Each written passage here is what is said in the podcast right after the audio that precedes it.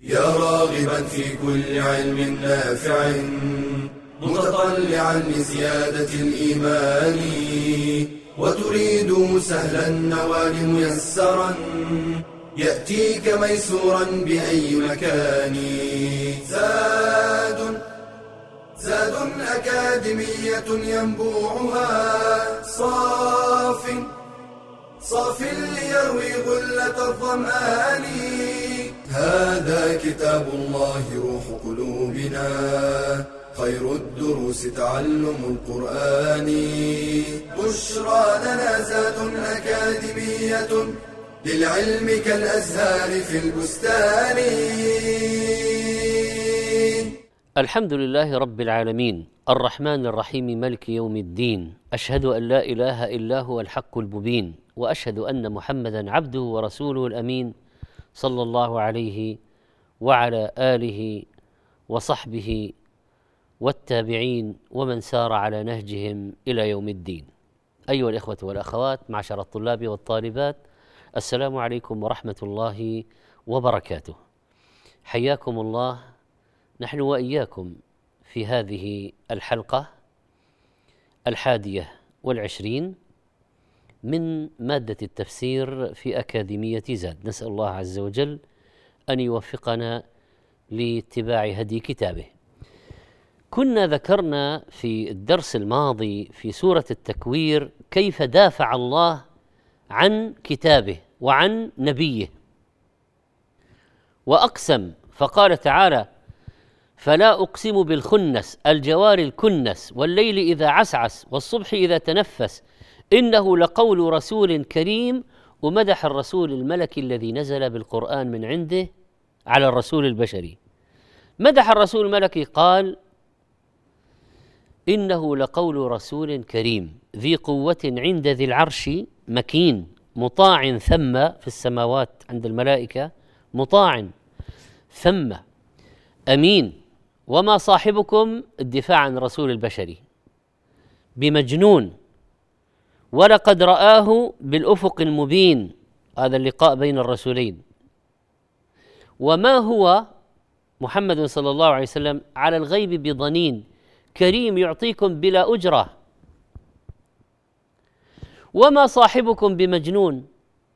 فدافع عن نبيه ونفى الجنون عنه صلى الله عليه وسلم. وما صاحبكم بمجنون؟ فلما اكتمل الدفاع من كل الجهات ولم يبق عند الكفار من حجة ولا من شيء يواجهون به قال لهم فأين تذهبون؟ فأين تذهبون؟ أه حاولتم الطعن في القرآن؟ هذا كتاب عربي مبين. حاولتم الطعن في طريق التبليغ وهذا أنقى ما يكون. حاولتم الطعن في المبلغ لكم وأنه مجنون وأنه قول ساحر وأنه قول شاعر. بطل كلامكم واضح البطلان. قلتم إن المصدر الذي نقل إليه شيطان رجيم وما هو بقول شيطان رجيم وقد ذكر لكم من هو الذي بلغه جبريل وليس بشيطان. فأين تذهبون؟ أين تذهبون بعد كل هذا؟ إن هو هذا القرآن إلا ذكر للعالمين. لمن شاء منكم أن يستقيم. اذا وصلنا الآن إلى هذا المقصود العظيم محاصرة الكفار ومحاصرة المشركين من جميع الجهات بعد إسقاط كل ما قالوه والرد عليهم وأنه لو لم يبق لهم لم يبق أنه لم يبق لهم إلا طريق واحد وهو الإيمان بهذا القرآن. وأنه ذكر للعالمين وموعظه للخلق ولكل العالم. ذكر للأحكام لصفات الله وعظمته وجزائه وأحكامه القدرية والشرعية ومصالح الدارين والمعاملة مع الله ومع العباد. تذكير لجميع الناس مع أن النبي عليه الصلاة والسلام كان في مكة وكانت آه، الدعوة محاصرة. والله سبحانه وتعالى يعلن عالمية دينه من ذلك المكان. في الآية من الفوائد الدلالة على أن القرآن موعظة لمن صدق في توجهه إلى الله. وأن العبد قد يحجب قد يحجب نفسه عن الهداية. بيده هو يختار. وأما ثمود فهديناهم فاستحبوا العمى على الهدى. وقال الله وقد خاب من دساها. إذا الضلالة صاحبها يختارها.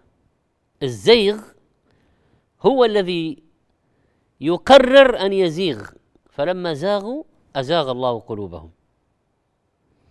اذا إن هو إلا ذكر للعالمين القرآن هذا ذكر موعظة ومنهج. لمن شاء منكم أن يستقيم. لمن أراد الاستقامة. وهذا في رد على من يقول آه نحن آه مجرد مسيرين آه ما لنا اختيار ونحن مجبورون على ما نقوم به؟ لا. ما أنت عندك إرادة. أنت تختار في الأمور الدنيوية تأكل هذا الطعام ولا هذا الطعام. ثم إذا جئت على القرارات المصيرية والأمور الخطيرة والهداية والضلالة قلت أنا مجبور على الضلالة وأنا مجبور على المعاصي وعلى الكبائر. عجبا. أنت تختار التخصصات اللي تدخل بها الجامعة وتختار نوع الفرش ولون الفرش الذي تريد أن تفرش به بيتك وتختار أنواع الأجهزة. ثم إذا جئت إلى هذه الأشياء العظيمة تقول أنا مكره أنا مجبور. اذا من شاء وأراد الهداية سيهتدي ومن شاء وأراد الضلالة سيضل وإثمه عليه. إن في ذلك لذكرى لمن كان له قلب أو ألقى السمع وهو شهيد. إذا هذه الآية فيها إثبات أن للعبد مشيئة واختيار وقدرة إن شاء فعل وإن شاء لم يفعل. إن شاء زنى وإن شاء لم يزني. إن شاء شرب الخمر وإن شاء لم يشرب. كذلك إن شاء صلى وإن شاء ما صلى وإن شاء آه، اهتدى وإن شاء ضل. أثبت الله للعباد مشيئة واختيارا بناء عليها يحاسبون. ولكن هذه المشيئة ليست خارجه عن مشيئة الله ولا عن إرادة الله. ولهذا قال وما تشاءون إلا أن يشاء الله رب العالمين.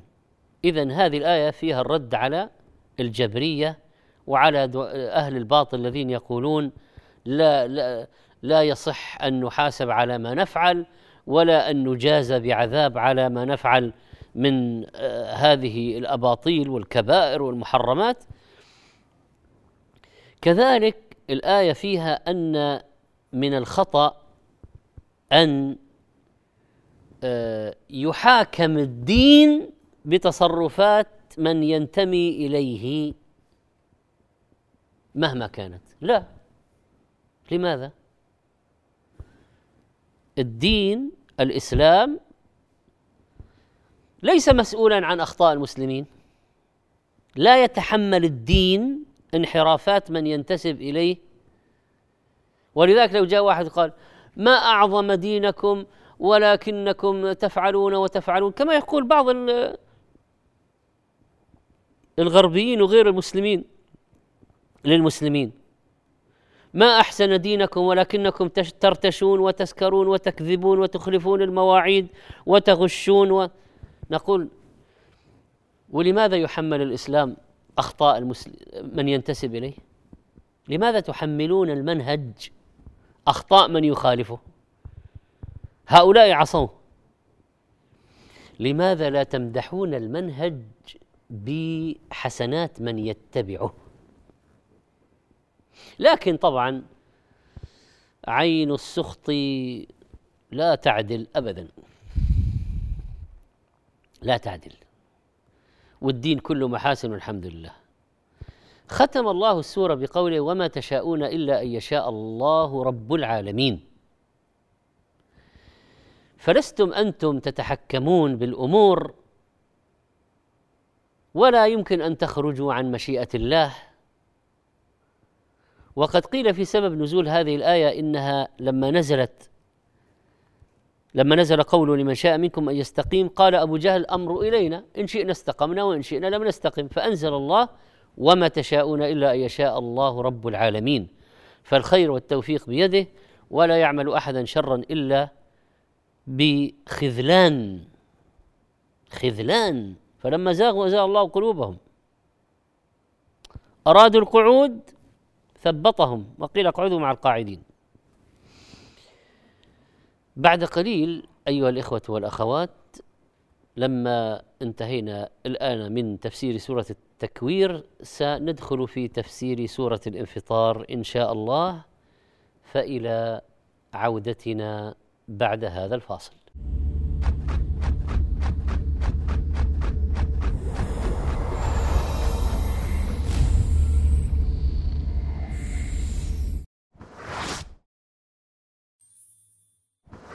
هل أنت حريص على تصحيح عباداتك؟ هل ترجو أن يتقبلها الله؟ اطلب العلم إذ لا تصح العبادة إلا به. قال تعالى فاعلم أنه لا إله إلا الله واستغفر لذنبك وللمؤمنين والمؤمنات. وشرط قبول طلب العلم الإخلاص فيه بالا تريد به إلا وجه الله. قال تعالى قل إني أمرت أن أعبد الله مخلصا له الدين. وبالإخلاص ترزق صحة الفهم وقوة الاستنباط. قال صلى الله عليه وسلم من يرد الله به خيرا يفقهه في الدين. وبالإخلاص يذعن المتعلم للحق ويقبل النقد. قال الذهبي علامة المخلص أنه إذا عوتب لا يبرئ نفسه بل يعترف ويقول رحم الله من أهدى إلي عيوبي. ويجب أن يتوفر الإخلاص في التعلم والتعليم والتأليف. قال أبو داود الطيالسي ينبغي للعالم إذا حرر كتابه أن يكون قصده بذلك. نصرة الدين لا مدحه بين الأقران لحسن التأليف. فأخلص النية وأحذر من فسادها. كطلب العلم لأجل المال والثروة أو الجاه والشهرة أو المراء والجدل فإن ذلك يفسد العمل. قال تعالى وقدمنا إلى ما عملوا من عمل فجعلناه هباء منثورا.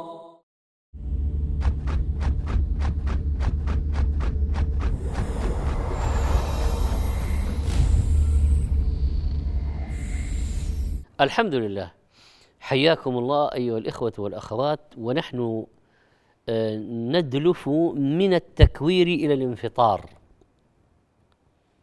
وقد عرفنا ما في سورة التكوير من الحقائق العظيمة وتلك الأمور الجسام.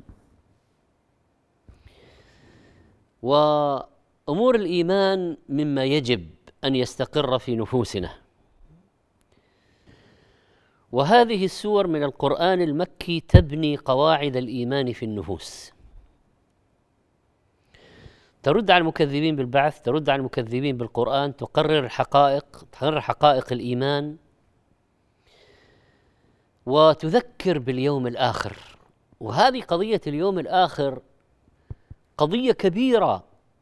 إذا استقرت في النفوس استعدت لها. يعني مما يغير السلوك لأن بعض الناس يقولون كيف نستقيم؟ كيف نهتدي؟ كيف نتحول؟ كيف نتغير؟ كيف نترك؟ كيف نأخذ؟ نقول هذه المسألة البعث والجزاء الاعتقاد بها لابد أن يغير مسلك الإنسان. ولذلك كثر في القرآن ذكرها. إنها من معدلات السلوك وأسباب الهداية. لأنك عندما تتذكر ذلك اليوم الآخر وما يكون فيه مما ذكره لنا ربنا من التفصيلات في أمور القيامة وقيامها والجزاء والحشر الحساب والجنة والنار هذا يبعث في النفس الهيبة والرهبة والخوف من ذلك اليوم ويورث الاستعداد له وترك ما يؤدي إلى العذاب في الآخرة. تعالوا بنا على سبيل المثال على هذا الكلام آه، إلى سورة الانفطار التي نحن بصددها آه، في الترتيب بعد سورة التكوير. سورة الانفطار مكية اجماعا آياتها تسع عشر آية. من مقاصدها إثبات البعث وذكر الأهوال التي تتقدمه أو ذكر أهوال تتقدمه التحذير من الانهماك في الشر والاغترار آه، برحمة الله ونسيان يوم الدين. فيها إيقاظ المشركين للنظر في الأمور التي صرفتهم عن الاعتراف بتوحيد الله والأشياء التي صرفتهم عن التفكر والتذكر اليوم الآخر والبعث والجزاء. آه، سورة الانفطار فيها الإعلام بأن أعمال العباد محصى والجزاء قادم عليها قادم. إن خيرا فخير وإن شرا فشر ما هي علاقة سورة الانفطار بسورة التكوير؟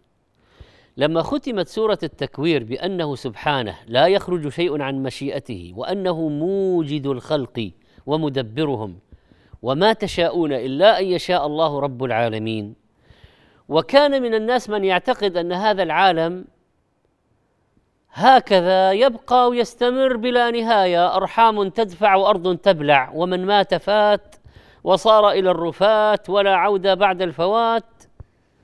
لما كان هذا النوع من البشر الدهرية ومن شاكلهم موجودا ولهم أبواق يتكلمون بها قنوات وكتب وإعلام و...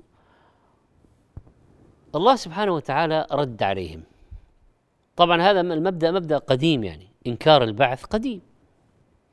افتتح الله سبحانه وتعالى سورة الانفطار بما يكون مقدمة لمقصود التي قبلها وأن الله لابد أن ينقض هذا العالم وأن يفنيه.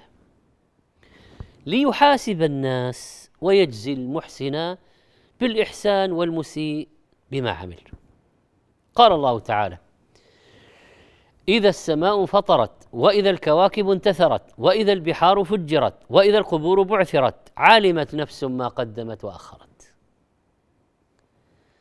سبحان الله مطالع سور متشابهة في تقرير الحقيقة الواحدة بالأساليب المتنوعة. وذكر تفصيلات هنا تشابه تفصيلات هناك وتزيد عليها يذكر هنا ما لا يذكر هناك ويذكر هنا ما يؤيد ما ذكر هناك وتذكر هناك مرحلة في السماوات والجبال مثلا عند قيام الساعة ماذا يحدث لها وتذكر في هذه السورة مرحلة أخرى. إذا السماء انفطرت تشققت بأمر الله تتشقق من هيبة الله وطاعة له إذا قال تشققي وانفطري كما قال ويا سماء أقلعي. في طوفان نوح طوفان قوم نوح فأمسكت السماء عن المطر. يقول الله للسماء والأرض قال لهما ائتيا طوعا أو كرها. قالتا أتينا طائعين.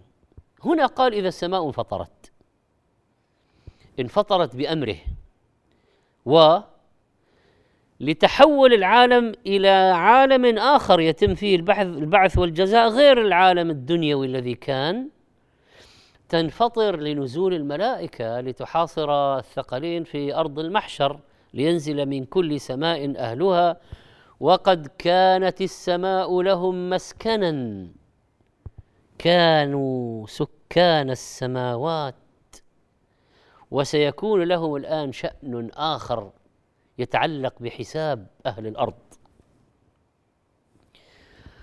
قال الله في الآية الأخرى ويوم تشقق السماء بالغمام ونزل الملائكة تنزيلا وقال الله في الآية الأخرى السماء منفطر به في ذلك اليوم وكذلك منفطرة بأمره سبحانه.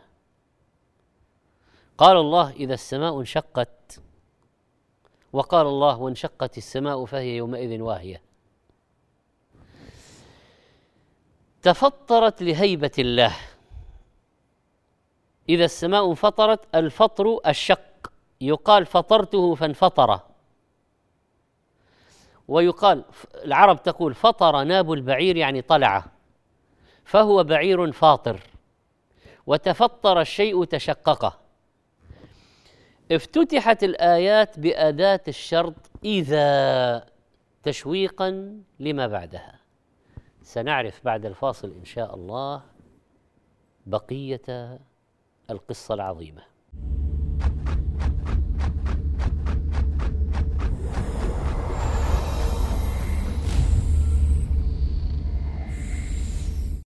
القلب أمير البدن وملك الأعضاء. بصلاحه تنصلح الجوارح ويستقيم البناء وهو محل نظر الله تعالى مع الأعمال وبه السلامة يوم القيامة من الأهوال. قال رسول الله صلى الله عليه وسلم ألا وإن في الجسد مضغة إذا صلحت صلح الجسد كله وإذا فسدت فسد الجسد كله ألا وهي القلب. لذلك كانت هذه السلسلة القيمة أعمال القلوب للشيخ محمد صالح المنجد. نتعرف فيها على أعمال القلوب. الصبر الذي هو خير زاد والشكر به تدوم النعم وتزداد والرضا كيف يبلغه العباد والتقوى منبع الفضائل والتفكر العبادة المنسية. والروضة الندية والورع ملاك الدين وميزة المتقين والإخلاص أساس العمل وشرط القبول. مجموعة كتيبات أعمال القلوب يمكنك تحميلها من موقع الشيخ محمد صالح المنجد.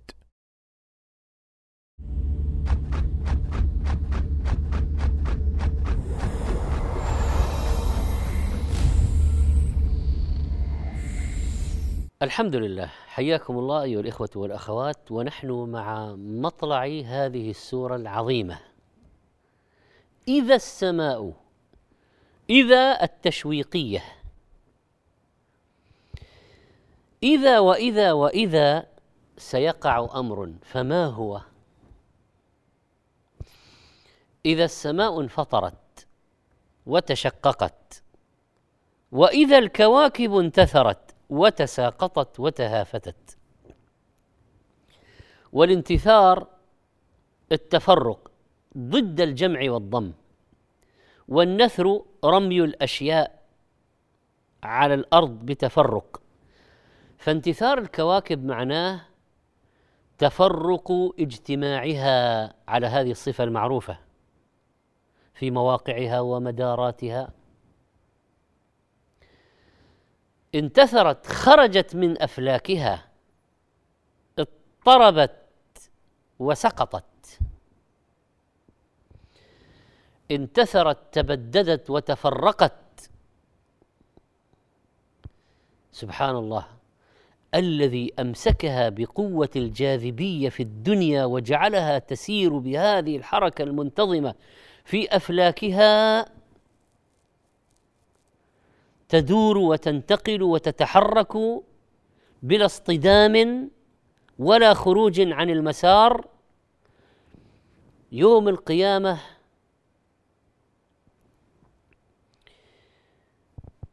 يأمر بأن يذهب هذا كله. فتختل قوى الجاذبية وتذهب هذه الأشياء.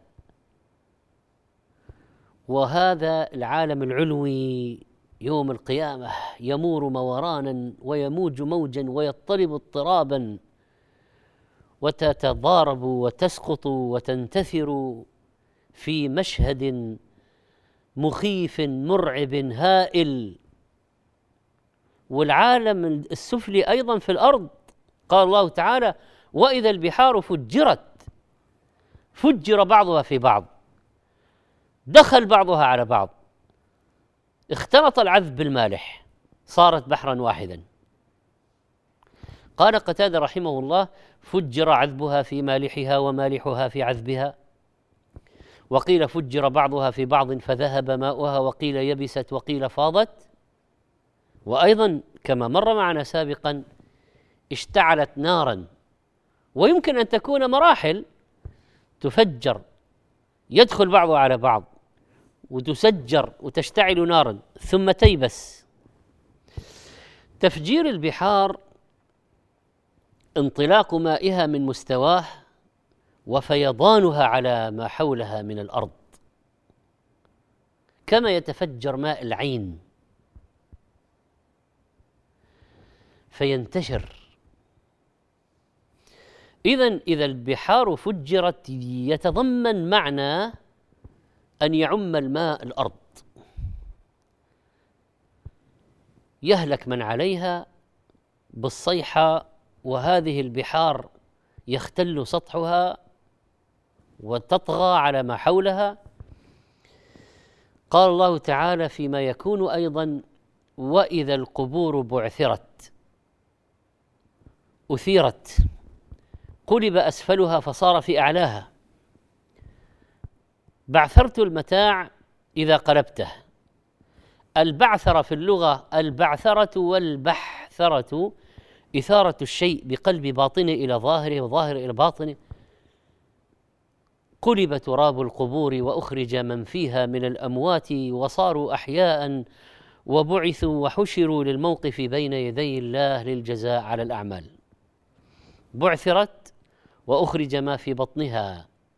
حتى الأرض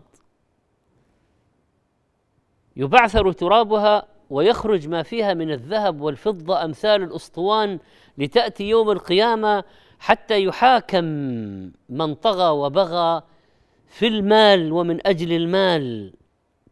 ويقول القائل في هذا قتلت والقاتل في هذا قتلت والسارق في هذا قطعت. وإذا الأرض بعثرت. من أشراط الساعة أن تخرج الأرض أيضا ذهبها وفضتها وتخرج ما فيها من الجثث والأموات. سبحان الله تنفطر السماء تنتثر الكواكب تفجر البحار تبعثر القبور خراب العالم. العلوي والسفلي ذكر الله أمرين علويين.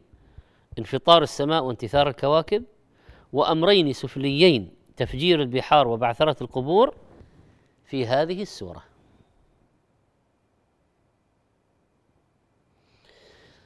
النفس والسامع يستحضر حالة الأرض ألقت ما فيها وتخلت. أخرجت هذه الجثث قاموا أجسادا تدخل فيها الأرواح ونبتوا. إذا حصلت هذه الأشياء الأربعة ماذا سيكون؟ جاء الجواب علمت نفس ما قدمت وأخرت. في الآية في السورة التي مرت معنا علمت نفس ما أحضرت.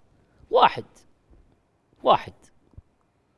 ما أحضرت هو ما قدمت وأخرت. إذا وقعت هذه الأمور عند قيام الساعة ستعلم كل نفس ما قدمت وما أخرت كما قال الله في الايه الأخرى ينبأ الإنسان يومئذ بما قدم وأخر. ما قدمت ما عملت من عمل ما أخرت ما تركت من العمل. فويل للذين قدموا سيئا. من الظلم والبغي والفواحش. وأخروا وتركوا الصلاة والصلة والبر والخير. هذا معنى. هذا معنى في قوله ما قدمت وأخرت. وقيل ما قدمت ما أدت إلى الله مما أمرها به وأخرت وما أخرت ما ضيعت مما أمرت به. اذا ما قدمت وأخرت يعني ما أدت إلى الله مما امرها به وما ضيعت مما أمرت به فإن هناك أناسا خلطوا عملا صالحا وآخر سيئا. هناك أناس استقاموا على الطريقة والسابقون السابقون هناك أناس كفر مجرمون لا يعملون خيرا قط. قيل أيضا في المعنى علمت نفس ما قدمت من عمل صالح أو سيء وأخرت من سنة حسنة أو سيئة. لأن للانسان أعمال ذاتية له هو وأعمال متعدية النفع أو الضر من أشياء خطها فسلكها آخرون وقد يخط في الخير وقد يخط في الشر. فيكون التقديم ما عمل من النفع الذاتي أو الشر الذاتي غير المتعدي وما اخره من خير متعد أو شر متعد. وقيل ما قدمت من الصدقات وأخرت من التركات فما قدمت في حياتك من مالك هذا لك شأن به يوم الدين وما أخرت وتركت وأخذه الورثة ستسأل عنه يوم الدين.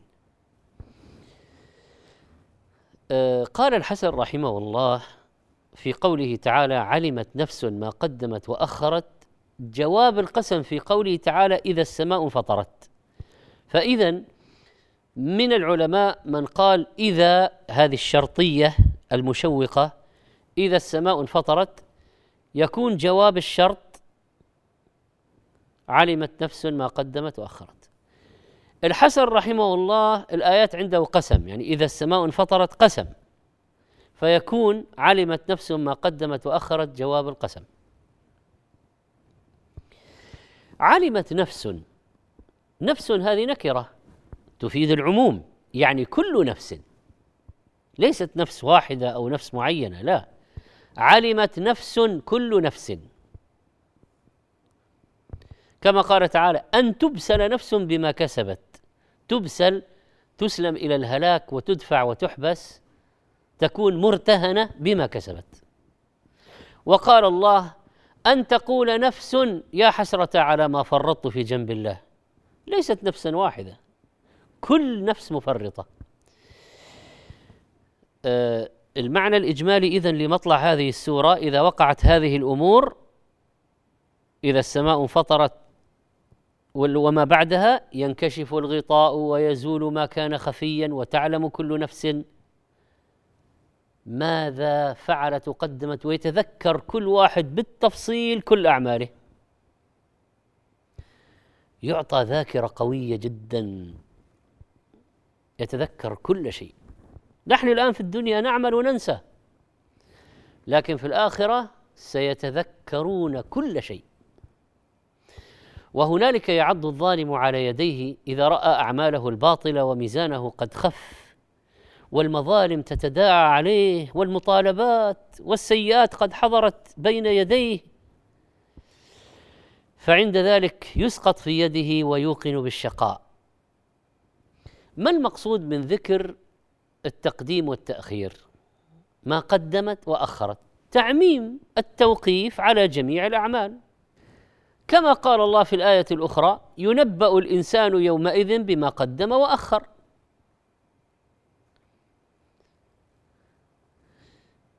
هذه الآية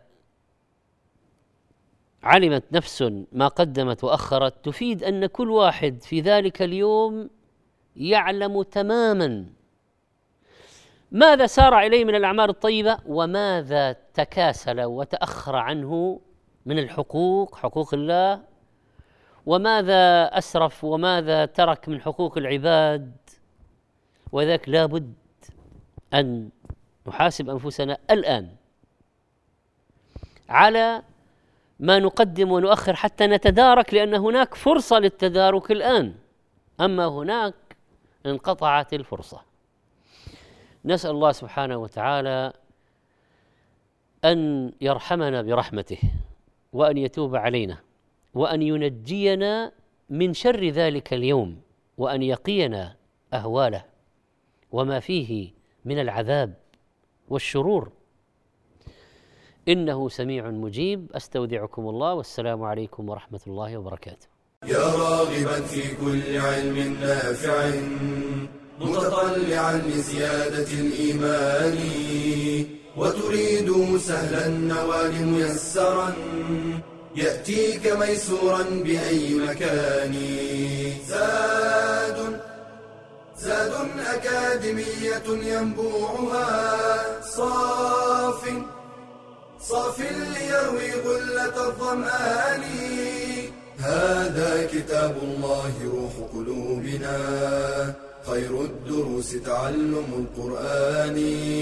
بشرى لنا زاد أكاديمية للعلم كالأزهار في البستان.